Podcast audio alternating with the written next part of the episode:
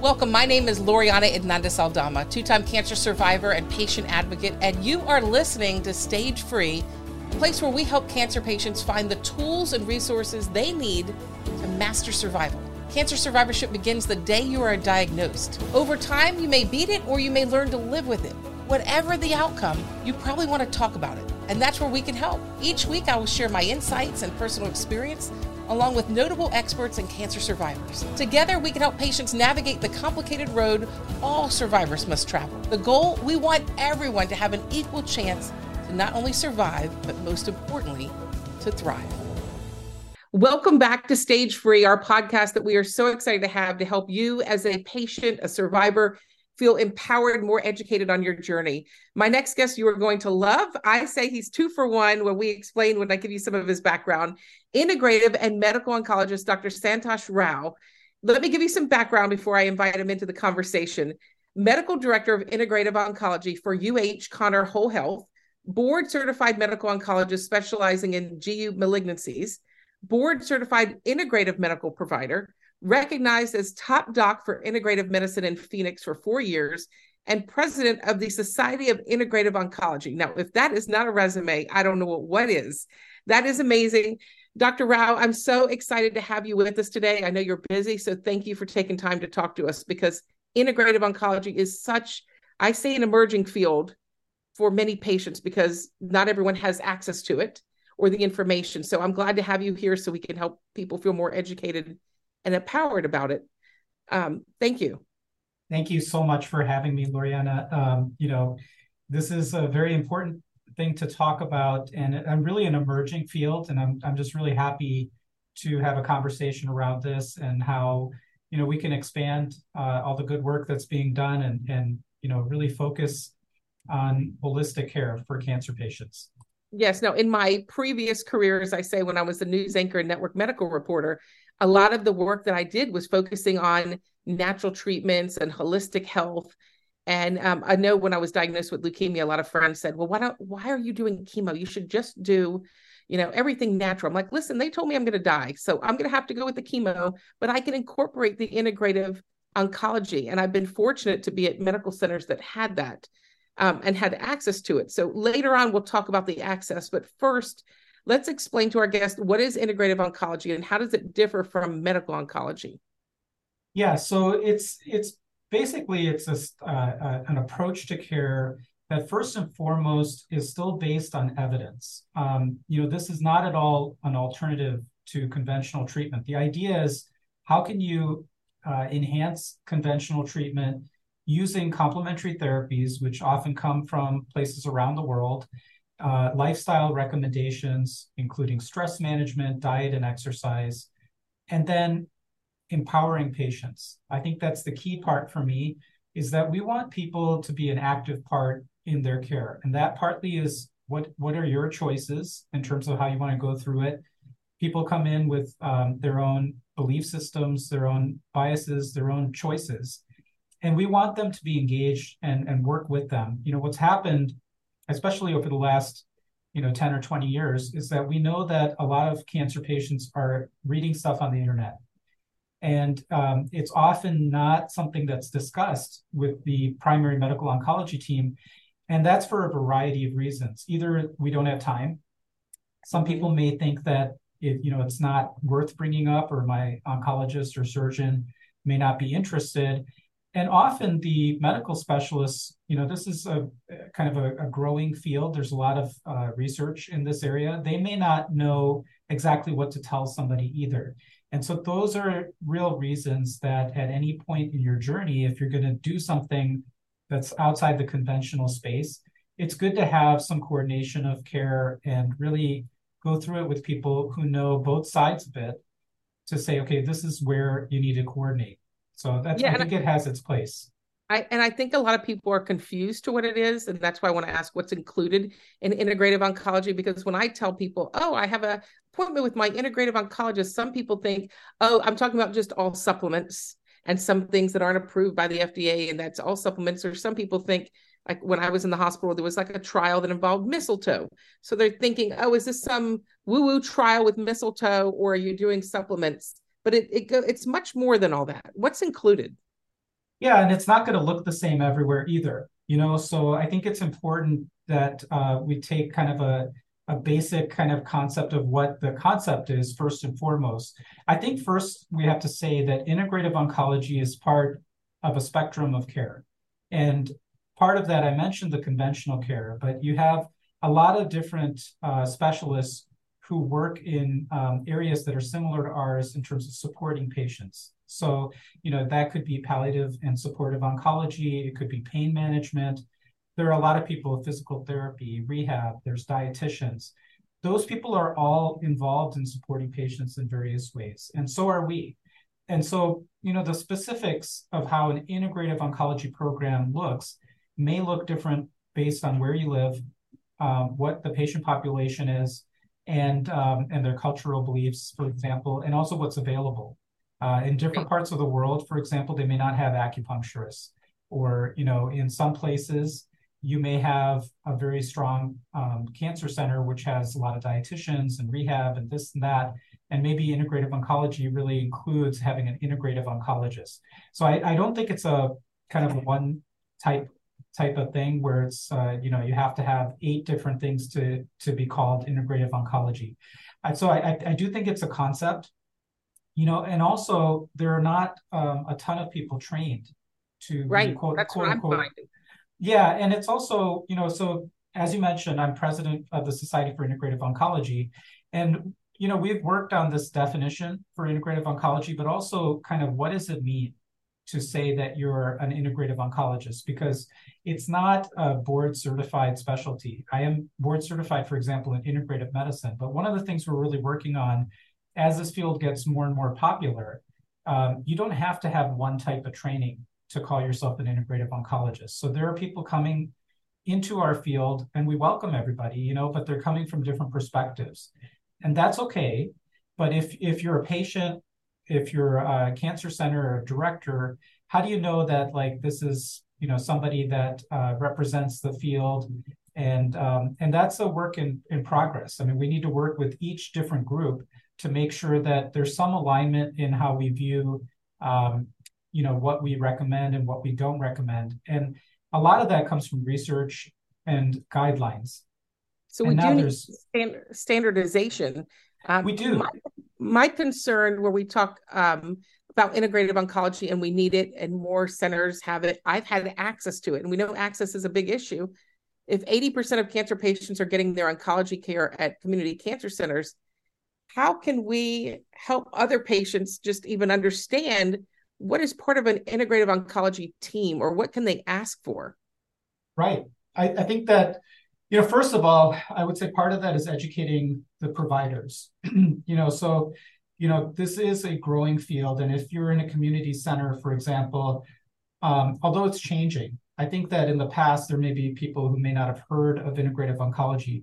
I would say that's changing in most places. Now even my colleagues who work at community centers are asking how can i start an integrative oncology program? And that's why i say it's not going to look the same everywhere because um, for example I happen to be an oncologist who trained in integrative medicine. There are very few people like me, you know, so that's not fair to say, you know, everybody has to have, you know, somebody like me or a certain team.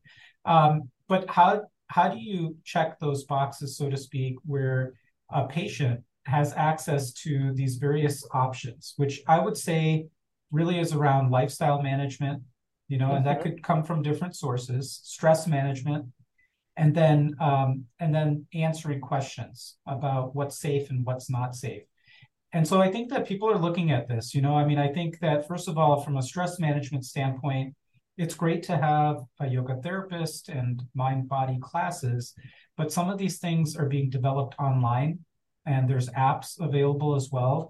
And so you can kind of look at some of those resources as potential ways to to bridge that gap and give patients what they need um, there's online information about uh, lifestyle. So I'm going to put a plug in for an online program called the Anti Cancer Lifestyle Program. Um, and you can look it up online, it's free. And that has great information, for example, yes. um, on what you can do and what not. And so there's ways to kind of, you know, get somebody and get the patient the right information, which is a lot of our job, anyways. Because I, I say, yeah. Oh, go ahead. No, no, I, I think that that last piece though is like what's safe and what's not safe. That's a real challenging one because first of all, not everybody agrees. You know, we have guidelines for a lot of other areas, but in terms of natural products and you know coordinating conventional therapy with complementary therapy, that's uh, there's a lot of work going on and there's a lot of research that needs to be done and so that's kind of a little bit more fine-tuned um, you know kind of information that we have to give patients and um, a little bit more challenging. I mean i think telehealth options and other options in community uh, settings are important. Yeah. but that's why we need to educate people so that you know your general oncologist for example um, and and whoever else might be involved in the care has a basic sense of uh, what's safe and what's not safe and and they can be the voice in those settings well, and there's so many elements that, and hopefully we can list them out in a moment of what is included in integrative oncology. I, I try to explain to people, and I'm not an integrative oncologist, so you can correct me if I'm wrong, that it is our way of meeting the medicine halfway. Because when you talk genetic risks to our own personal risks, who we are and what is around us and what cancers can be prevented. There's diet and exercise, and there's also been studies about hormone replacement therapy and how if you know the potential risk and tied to breast cancer. But if you look at all that the diet the exercise the sleep which we know is the foundation of which diet and exercise sits the acupuncture and all these factors that can help make your breast cancer treatment or your um, leukemia whatever treatment you're on more effective. I know when i would sit in the hospital for a year fighting leukemia and I would research how much more effective the chemotherapy is if I'm walking, if I'm exercising. So, what steps can I do? The thing that disappointed me is that, like acupuncture, I love it's great, but I can't afford $130 a visit, and most patients can't. So, how do we get it to people um, I know this is I I've just given you like 15 questions. What is well, I'm gonna walk it back it? a little bit. so yeah, dial it back and you I'll just be quiet for a minute so you can answer all those questions. Well, I think first things first is the the science behind this, um, and it's still building. But you know why I got interested in this area. You know, I have to say, I mean, I trained in medical school in the 1990s, and while we did know obviously there are impacts of diet and lifestyle it's not the kind of thing that was really focused on during medical education. And even back then i was very interested in all of this. And the reason is you know it's one thing to get cancer of course and heart disease and diabetes but obviously if you can try to prevent anything you should try right? And and i thought even back then I, I was very interested in how do we prevent disease rather than you know obviously we we really focus a lot i would say in this country on treatment of disease. And cancer is no different. You know the treatment I, am a medical oncologist as you said and the treatment is just uh, is getting better and better. Uh, we're getting more precise with how we treat cancer and the outcomes are improving. And that's great. All of that is great. Um, i obviously embrace all of that. But we still need to like learn more about what causes cancer. And there are some things we know, and uh, I would call it low hanging fruit. Um, mm-hmm. You know, we know smoking is the number one preventable cause, but obesity rates are going up, and diet and lifestyle you mentioned. Those are things that we are still learning more about the lifestyle component, but we know quite a bit. I would say that beyond that, there are differences around the world in cancer rates. And I would argue that there's some things that we just don't completely understand yet beyond that we're learning more and more about things. And so for me, it's about the science of okay, what are all the variables, um, you know, that contribute to somebody's, um, you know, cancer risk and then cancer outcomes. Uh, you know, we know that if we give the same person treatment, you know, it's very variable how they do.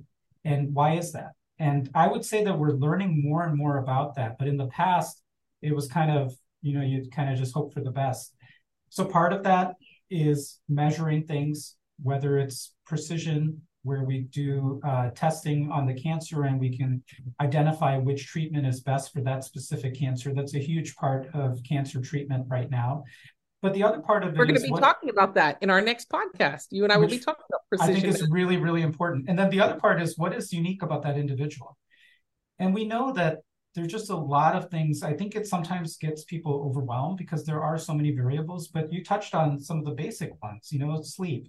We know that has a, a major impact on your genes, on your hormones, on your immune system. So that's one thing. your your mindset. You know, are you are you managing your stress? And you know that's very different for different people. It's not always easy to measure, but that's something that's potentially modifiable. And like you mentioned, are you exercising? Are you eating uh, the right way? And I think the more we engage on these things, you know, the whole point is for people to live well with cancer and to have better, you know, rates of cure. And um, that's why I think this field is becoming more and more popular because as the science and understanding grows, everybody wants that same thing. And so to me, it's it's not about this or that. We need to do everything we possibly can because there's a lot of toxicity you mentioned from treatment. We don't want people to get recurrences of their cancer. Uh, we want people to have limitations in their toxicity from treatment. I mean, everybody agrees with all these things. So, how do you do that while also controlling costs? You know, that's a huge factor as well in terms of national healthcare. And integrative oncology touches on a lot of those areas. Now, you mentioned uh, the access issue. And so I, I think we're we're at a certain kind of I wouldn't even call it middle stage, but we're we're still this is an evolution of of integrative oncology where in the past it was just kind of a, a concept that's available in a few places. And a lot of this field has been driven by patients, patient interests, you know, and um, that, in my opinion, drove a lot of cancer centers to start, you know, really um, including integrative oncology. And many people believe in integrative oncology, but some people offered it because that's really what patients want, in addition to whether it helps them or not. And I think now we're getting to the point where the science has gotten to the point where, as I mentioned, many of these therapies are in national guidelines. The National, uh, you know, Comprehensive Cancer uh, Guidelines, as well as ASCO, um, which is the American Society of Clinical Oncology, they have partnered with the Society for Integrative Oncology on multiple guidelines as well. And when you start putting things in guidelines, it starts to get to the point where you, you're considering that a part of standard of care. And you look at the landscape and how many symptoms patients have, and how many people with cancer have pain and other um, side effects, either from the cancer or the treatment. And if you have therapies like yoga or meditation or mindfulness that are really quite, you know, risk-free, I think that that's a win-win, first of all. But then the the and and as the science grows, then it becomes a whole different problem, which is great. So we have something that people want, we have something that works, we have something that's actually recommended, but it's not available. You know, either it's because right. of location or it's because of the the system that we have, where in many places, many of these things are not covered by insurance. And so that gets into a, a whole another conversation about our healthcare. And I think that um, as somebody who's who's really involved in this field, I think it's incumbent upon us to not only do the research on how these things work, but to really show how does it change the course of disease, how does it change the healthcare economics, where you really can make that argument that look, if you hire an acupuncturist you're going to save people a lot of uh, pain yes. and suffering, but you're also going to save us money. And it's how we measure that. You know, are you getting people out of the hospital earlier? Are you, you know, reducing toxicity yeah. because people are on less opioids, for example? I had um, to use the GoFundMe to be able to afford light massage and acupuncture when I was in the hospital. But I kept saying, if I take pain meds, I it becomes this cycle that I can't get out of bed. But I know I need to get out of bed and as I say, Armor Up for Life, which is the name of the nonprofit behind Stage Free. Um, but if I took a pain medication, I it was a cycle. I was so tired. So I said I have to make a conscious decision not to take it. Again, this was a personal decision. So I could get somebody through my GoFundMe and use money to get acupuncture like massage so I can manage my pain and, and, and be more effective as a patient and more alert um, and it should be more common. In fact, when you were mentioning about the yoga, I don't, uh, I, I, hope I can connect you. I know, hopefully, you guys may all know each other, but we've been working and partnering with UT uh, San Antonio and some researchers from Rice who are actually studying cortisol and stress. And if we can lower the cortisol levels of cancer survivors, they're looking at the potential of lowering their risk of recurrence because we know stress causes inflammation. Inflammation is a fertilizer for cancer. So I love that we're all starting to talk about this. Yeah, and I mean, I think that you know the research side of it, it's always about the effect size and what you can measure and not measure. I think it's also important to just look past not just the cancer. We know that uh, for breast cancer patients, for example, leading cause of death is still heart disease. And I think it's the same for prostate cancer. And there's a lot of links between these different diseases in terms of inflammation you mentioned. So even if um, even if somebody's got a low risk of recurrence, that doesn't mean that you just um, you just ignore all these other things. There, for whatever reason, and there's a variety of different reasons, but unfortunately, people who've had cancer, whether it's from their treatment or really just this the process of getting diagnosed, I think that there's there's a lot of stress and there's a lot of trauma there's a lot of disruption in life and, and other things that happen we have to kind of continue to take care of that person and to think back to not just about their cancer but what is their quality of life and what's their long-term you know health impact. And i think we're not going to know all the answers. And i think that many things you can't measure. You know you measure you know the cortisol in a, in a study. But for an individual if we're not doing all those tests and things like that, it's a little bit more difficult in a in a clinical practice. But again, they're they're harmless things, and generally people know whether they're feeling good or not. And so part of it is, you know, when you get done with your cancer treatment or even during cancer treatment, how do I live as well as I possibly can? Right. I do think someday, you know, I don't know when, but you know, all these kind of tests are getting more and more uh, affordable and who knows what the future is going to look like in terms of how much information we get from each person um, you know and, and all that are you doing I, believe when we spoke before you're doing something different at your where, where you're working to include integrative oncology in the actual treatment plan which is so important because i say we should not have to choose between living longer and living better this, you know, the QOL, the quality of life, drives me nuts that it's wrapped up in three little letters, and it's a lot of problems that I have. So, can you tell me what you're doing differently for patients? And I hope I loved how you explained it to me the first time when we met, how this could be scaled or, or used at other treatment centers. Yeah, so um, I have goals. You know, I mean, it's not like I've accomplished all the goals that I have, but you know, the the idea and just kind of taking a step back at what uh, so I, you mentioned I'm at university hospitals and I'm part of a larger integrative medicine program called um, Connor Whole Health. And in our program, you know, in the integrative oncology program, I've kind of first looked at what is integrative oncology? What can we do? You know, and I think I've looked at integrative oncology consultations where we answer questions, lifestyle, stress management, and then symptom management. So, you know, those are not always the same thing. I think pretty much anybody can benefit from stress management. And then lifestyle obviously is important for a lot of people. Um, I think of that more for cancer survivors or people who are at high risk for cancer. Um, and then symptom management. The program that you're referring to is, is really around symptom management.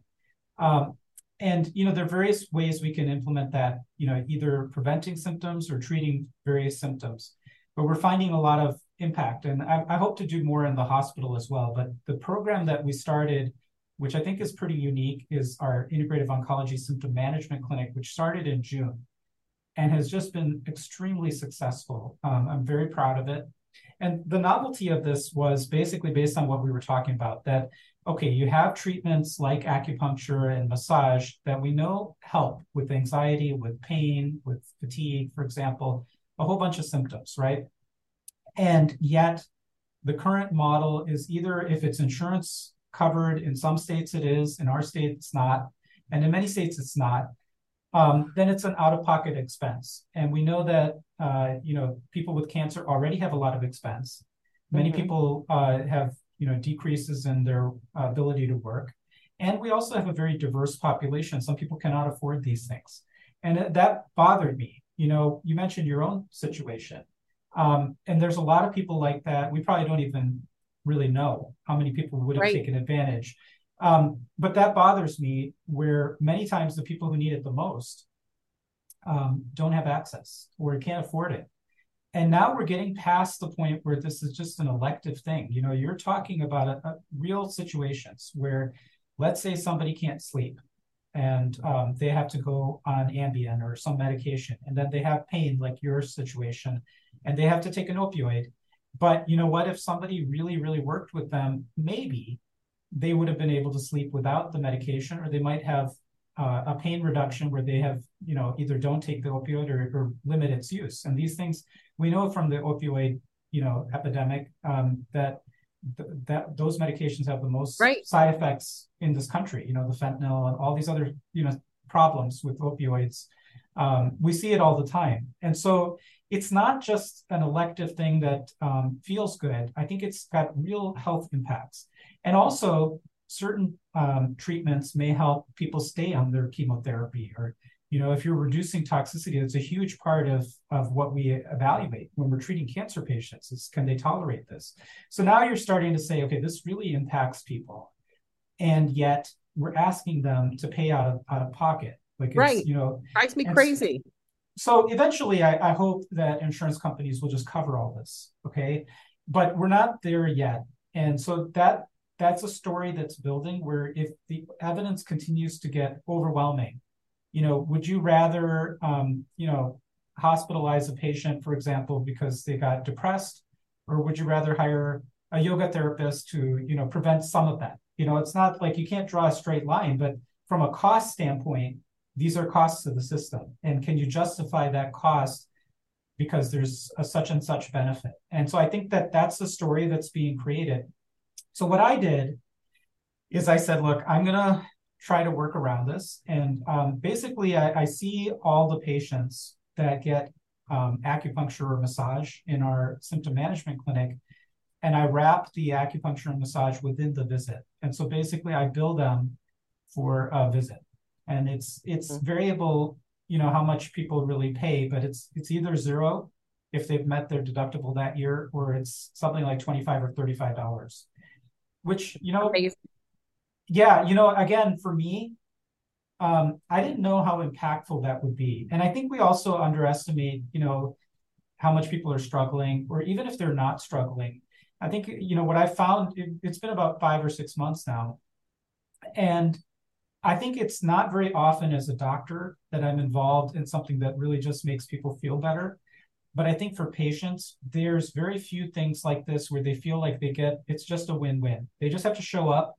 Yeah. And th- they feel better and they're not, you know, having to pay a lot. And I, I, honestly, that simple equation, I have so many of these patients who've been coming who are like, this is amazing. And I'm like, really? And I, I think it just shows that um, it's hard for people and that if they didn't have to pay so much, and, and there are other people who argue, well, you know, on the provider side, you know, people who are trying to, you know, establish a practice or who are trying to really make enough to get by, they say, well, you know, the way our system is designed, you know, if you're a valuable entity, you get paid. You know, so if people want this, they will pay for it. But then we mentioned a lot of people can't. So it's not it there's a gap there between people who can afford it, who want it, and people who can't afford it and want it and how do we bridge that gap? And, and usually what happens is you depend on donors and philanthropists or you depend on the cancer center. And you know everybody's got lots of uh, money issues and cancer center all these places they're not you know they have very tough decisions in terms of right. staffing and all these other things. And so you know generally that becomes a very vulnerable equation where many times you can't guarantee that everybody's going to be able to get it. And I so wish I, we do what yeah. you're doing at other hospitals. This is this is why we're trying to get grants at Armor Up for Life to be able to fill those gaps. So because not everyone's doing what you're doing and it would be great to be able to scale this and multiply what you're doing because you know the payers, you know, for people listening who you know, they don't want to cover something, but compliance and for those listening don't know what compliance that's if you're going to keep your doctor appointment and keep going is a big issue and they want you to keep going to your doctor appointment so you are successful in your treatment you live longer and live better. But if we are in pain and then we need pain meds and it becomes a you know a problem where you're addicted then you know it's not going to happen. We're going to quit treatment. Six the outcomes come down. I, I mean i know i'm preaching to the choir. I don't know why we can't have this funded more but i know you said a lot of money goes to research and driving drug development we just need to keep moving the needle and making progress in the yeah, integrative I, oncology space? I think there's been a lot of progress. I think there's been a lot of progress. It's just that um, we're not quite. I don't know when that will happen. I think that you know part of this is just continuing to to work on the policy and the um, the the, the government really, you know, and, and how um, and how we we support healthcare and, and well care, you know, and and many people talk about this, but I think that to me it's very simple. I mean, if you really look at the math of it, we spend so much on healthcare. You know, mm-hmm. we spend so much, and obviously we still have a lot of limitations with our outcomes. Um, I think that if people really get behind the kind of things that you know we're talking about with uh, supporting people, it really helps. You know, because all it takes is, uh, and again, just this is not about you know the other reasons to do all this, which is that it's good for people. But if you're really talking about money, I mean, the money is there, and people need to kind of understand that you're really saving things down the line. I'm sure, and we can show that, and it needs to be shown. But um, again, this is prevention when it comes to to the financial component. Um, but yeah, I think that this is a, a relatively new idea from my standpoint. Um, I think these things will evolve as we get more coverage, and I'm sure I'll change things up. Um, but for me, the whole point is to be patient centered and mm-hmm. to um, to really think about what somebody's going through and to try to figure out a system. And this again will look different in different places probably, but to figure it out, how do I get my patients to have the best possible care they can get. That's amazing. And that's what makes you amazing. Um, if before we go, because we're going to record another podcast soon on precision medicine. But before we go, can you just run down a quick list of somebody who is thinking, okay, I don't have integrative oncology at my care community cancer center, uh, but I want to piecemeal my put my own pit crew together, my own team together what are some of the things they should think about? Like, can you give me a list like acupuncture, massage, yoga? Can you run through a list like that? Yeah, you, you listed a lot of them. So the first thing I would see is what's available. Um, and so normally uh, somebody can help with diet. And so, you know, finding out if you can partner with someone. I also think that this is such an evolving space. There are many people who have multiple skills. And so, you know, it, it isn't always um, completely encompassed in somebody's title. You know, there may be a physical therapist who knows a lot about massage. There may be a dietitian who knows something about functional medicine. I mean, this happens all the time. So, first is getting introduced to the right people and figuring out what your resources are locally. And then I think that uh, we need to promote some of these, you know, websites and apps. Um, there's another app that I love. It's called Oncio. I'm going to give a plug for that too. It's developed by my colleague in um, England. Uh, it's awesome. You know, it's ONCIO, oh, and nice. it walks you through um, what you can do for yourself and lifestyle and stuff. So I think you know some of these things that are just education. You can look at apps, you can look at the anti-cancer lifestyle program, etc., and give yourself some help. There are many books out there uh, one of my favorite is called Anti-Cancer Living by Dr. Lorenzo Cohen. So you can get some ideas from various good sources. I mean, the key is to get good resources. And then based on your symptoms, does everybody need acupuncture? No. I think that if you have certain, if you're doing fine, I would argue you don't need massage and acupuncture per se, unless you want to. But for certain symptoms, there are guidelines based on what works best. And I think that's a lot of what we're working on still is what type of treatment is best for which patient and what symptoms. But, you know, acupuncture is pretty prevalent in most places. Obviously, there's some places where it's not, but in the US, it's pretty, you know, pretty available. And same with yoga. And then, you know, the apps I'm talking about for mind body programs, there are some programs you can do by tele uh, vision virtually. Um, so that's a way to start, I think.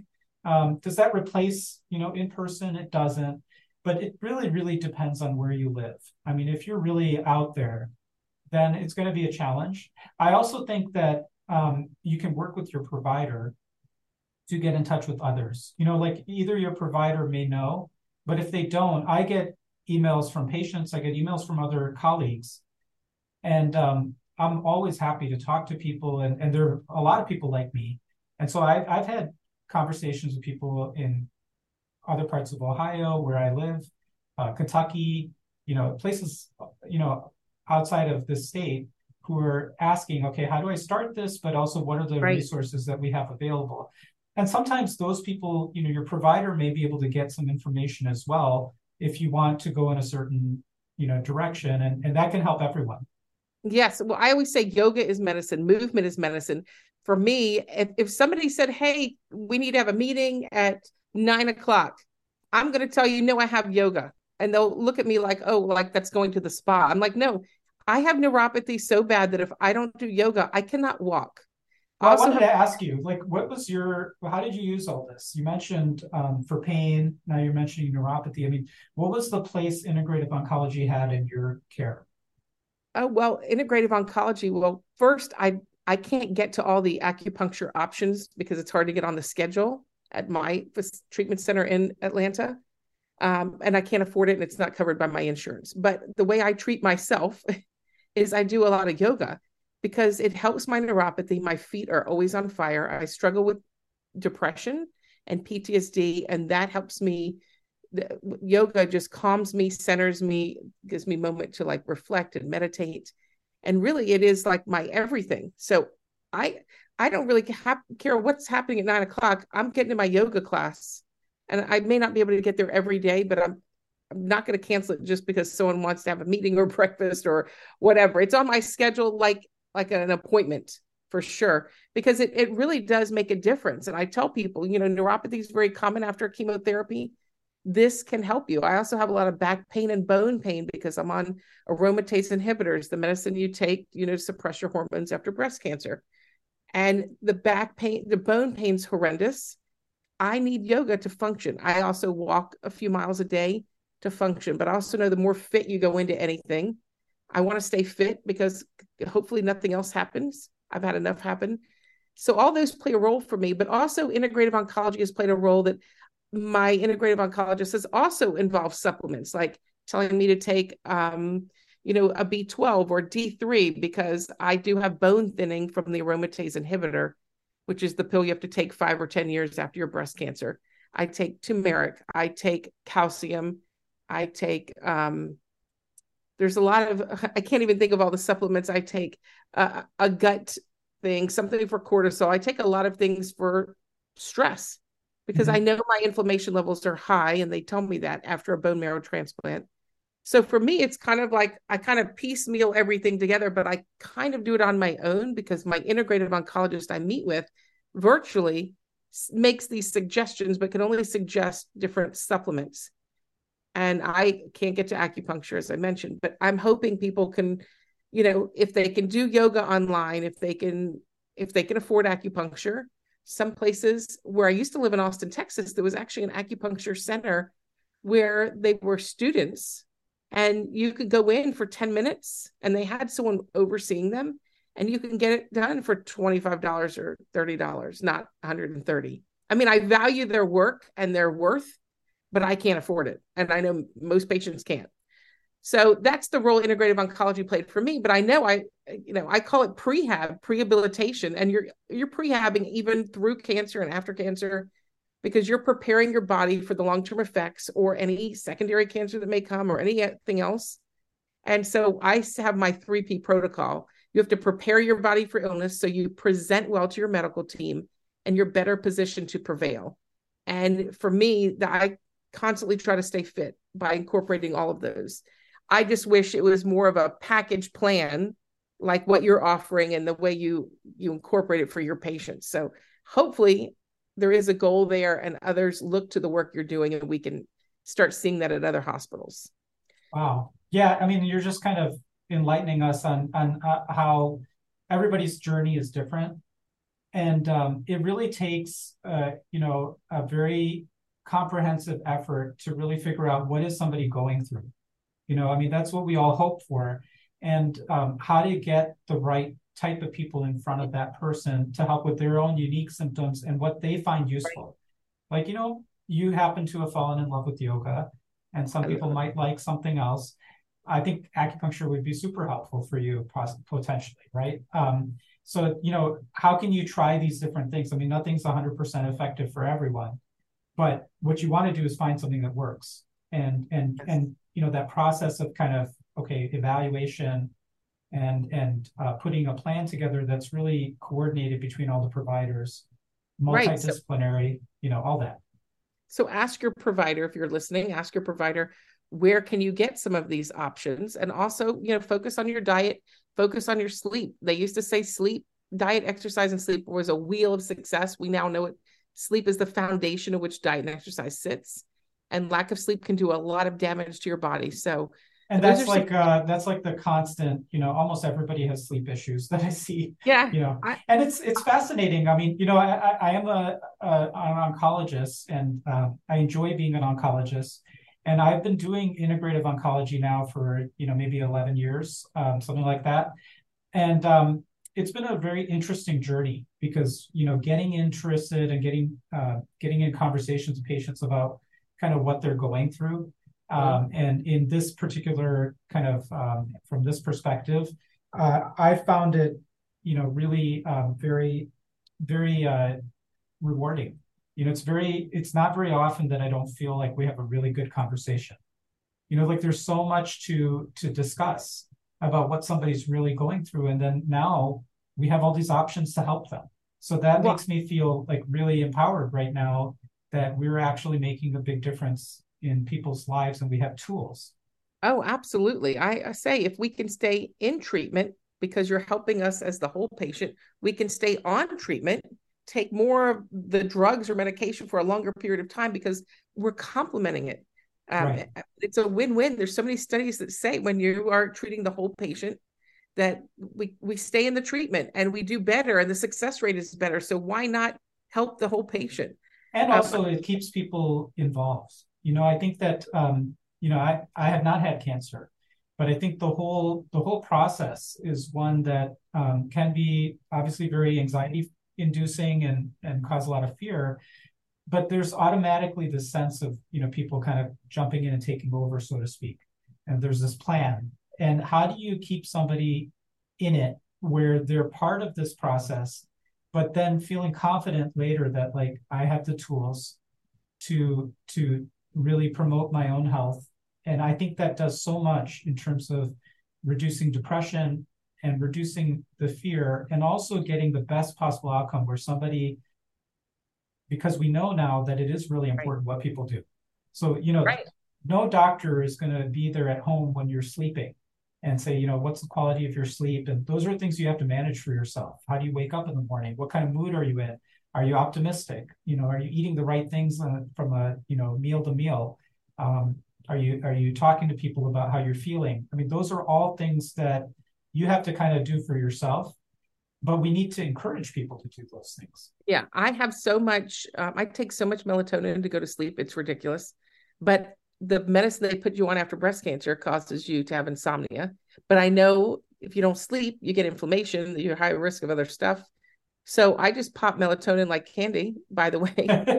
I mean, melatonin doesn't work for everyone. And I will say to anybody who's who's worried about I'm not saying pop it like candy. I'm sorry. Let me correct Not everybody that. gets insomnia, but um, you know, it's unique. So so what the key is, you know, to figure out what are the symptoms somebody's having. You know, insomnia, we could talk a long time about that. It may be so many different reasons for that. But part of it is kind of really getting into the the symptoms and the issues somebody's having and trying to figure out okay is it because you're not exercising enough? Are you anxious? Are you you know on some medication that's that's causing this? And then working on strategies to help them. For some people melatonin works. For some it doesn't. But that's not the point. The point is to create a personalized plan that helps someone absolutely i mean for me i just stay up at night with my depression after having two cancers and I worry. I mean, last night, I because I have a lot of scar tissue from my DIEP flap surgery, and there's a bulge, and I can't have more surgery. So, telling my husband, well, I wonder, I hope I don't have like stomach cancer. Mm-hmm. So these things keep me up, and I know I'm not the only patient, but like sleeping is a big issue, and I so I do work out, I do my yoga, and then you know some of the other struggles, especially if anyone listening who's had two cancers, you know, they tell you in leukemia, if you have bone pain, let us know. But then after breast cancer, they put you on a pill that can cause bone pain. So yeah. it kind of makes you a little cuckoo.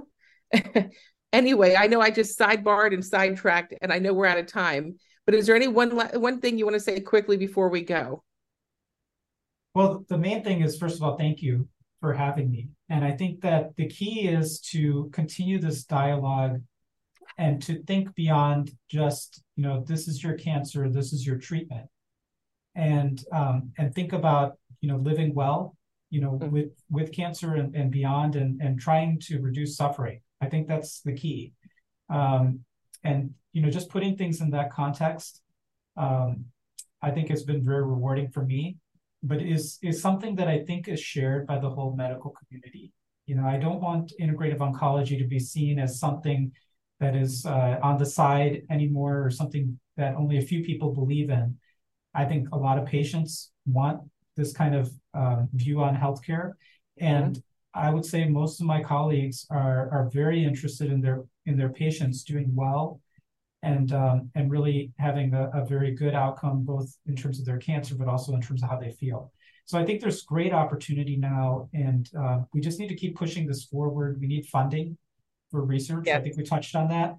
I think that the faster and the more funding we get for research the faster we can get insurance coverage and the more people can access the type of care. It goes in that direction. Yes. Amen to that. Well thank you dr rao and thank you to our listeners of stage free as I've said over and over, our goal at Stage Free is to help you master survival through patient education and give you the tools you need for success to navigate this journey. Survivorship is complicated. I know that firsthand, and you do not need to do this alone. And so please remember, we are in this together. Thank you, Dr. Rao, and everyone have a great day. Thank you. Thank you for listening to our podcast, Stage Free. Join us every week for a new podcast featuring thought leaders and experts will help cancer survivors not only survive, but ultimately thrive throughout treatment and recovery as they learn how to master survival.